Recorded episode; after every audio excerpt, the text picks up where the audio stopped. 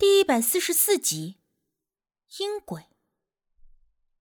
民间皆传，午夜时分便是鬼门大开之时。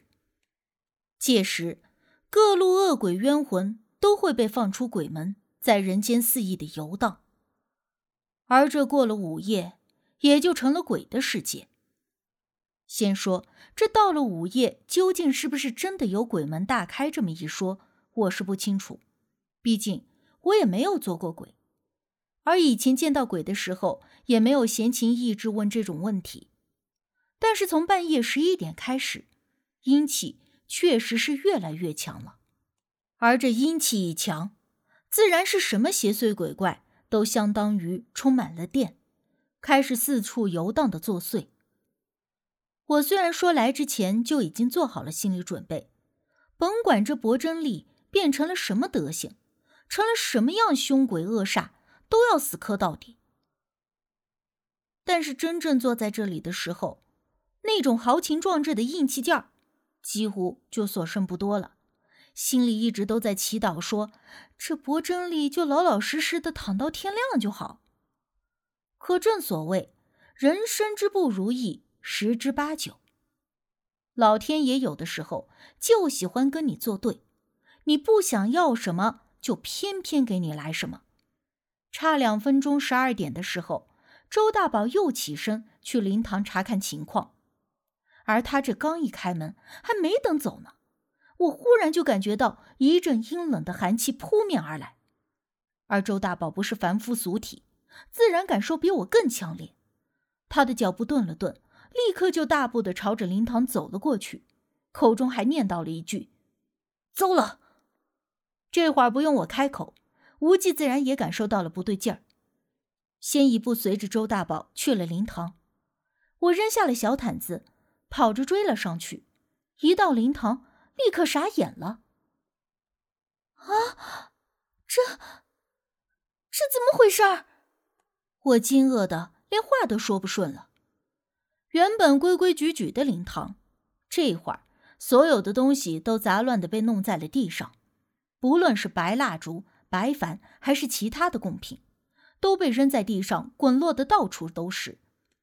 而原本盛着满灰烬的铜盆也被打翻了，里面的纸灰弄得满屋子都是，空气中漂浮着都是难闻的纸灰味儿。整个灵堂中，唯一没有被打乱、改变位置的东西，就是博真丽的遗像，依旧规规整整的摆在那里。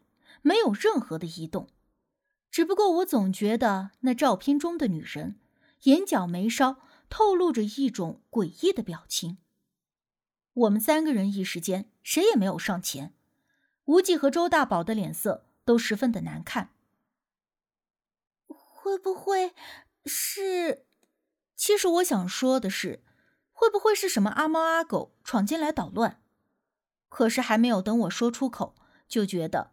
这话连我自个儿都不会信，而且如果真的是小动物弄乱了灵堂，那为什么我们就在隔壁的房间里一点声音也没有听到？就为了避免这种情况，每次周大宝进出门时，连房门都没有关，就是为了以防万一发生一点什么事，我们能够听到声音，第一时间发现。但是这灵堂被完全弄得面目全非。我们三个人却一点声音都没有听到，而就在这个时候，我突然看到棺材旁边好像有几个浅浅的脚印。你们看那是什么？我立刻指着那个脚印说道。周大宝和无忌都向那个方向看去，而后又同时小心翼翼的走了过去。是脚印吗？我也小心的躲避着地上的东西。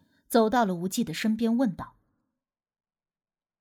这是小孩子的脚印？”周大宝奇怪的看着无忌问，显然他也不确定。这一次，无忌没有跟他抬杠，颔首道：“是婴儿。”我这一听婴儿，顿时汗毛都扎起来了。小时候看那些港台的鬼片，留下了阴影。总对那些小鬼、鬼童之类的心生畏惧，总觉得这些鬼童要比什么成人恶鬼更加恐怖的多。而且我试想过，会出现薄正力的鬼魂，甚至是恶鬼一流的，但怎么也没有想到会出现个小孩子。我心说，无忌会不会是搞错了？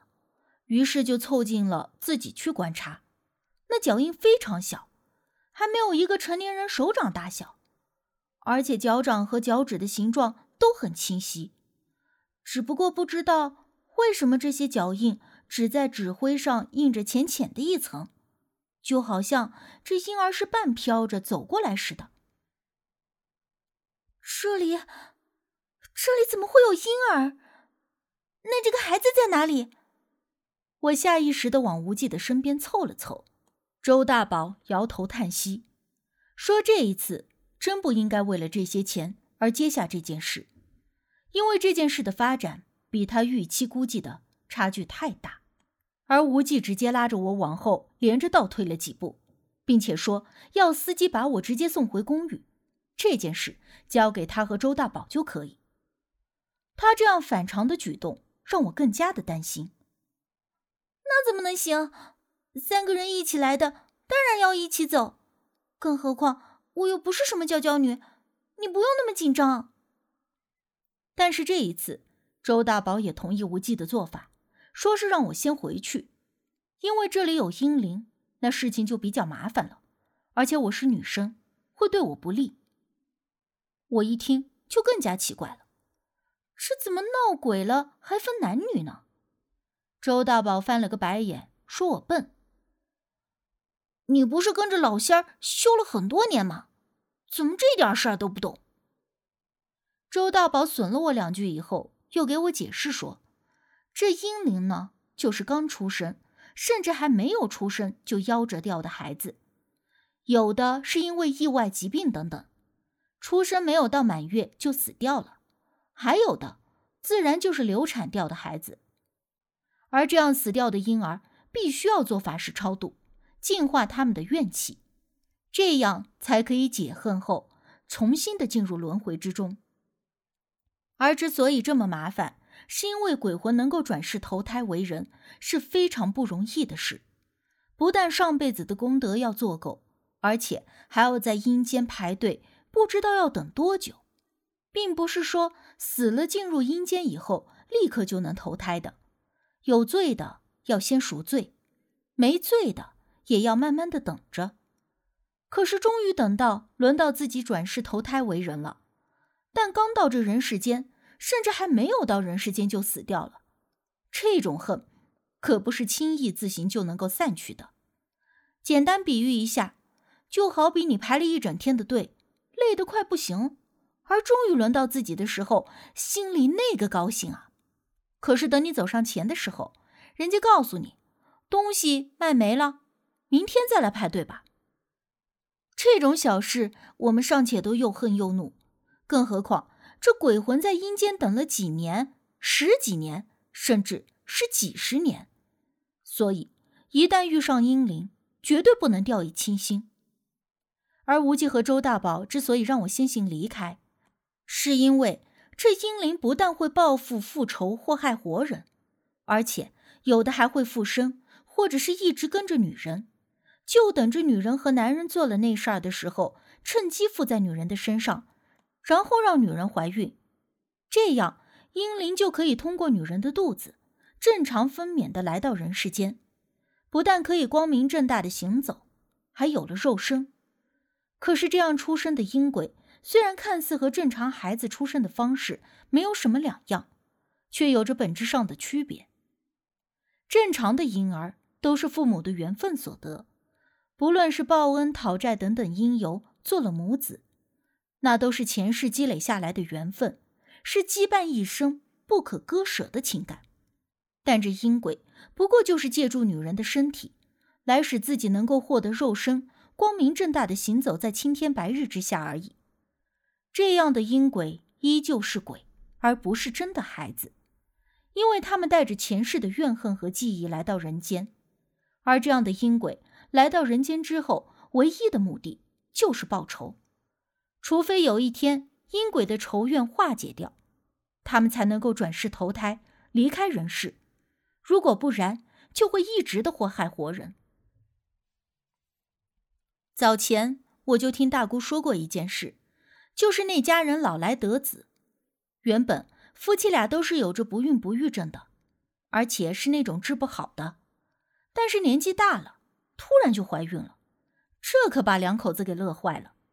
可是这没高兴几年，孩子刚出生不久，比其他的孩子说话早，也比普通孩子聪明，夫妻俩都以为这是得了神童。可是等那个孩子长大了一些，才发现，这根本就不是什么神童，而是个祸害。那孩子别说孝顺敬老了，完全从小就是一个恶棍，不但虐待小动物，连夫妻俩都难逃他的毒手，动不动就是大打出手。孩子长大了，力气也大，老两口完全毫无还手之力。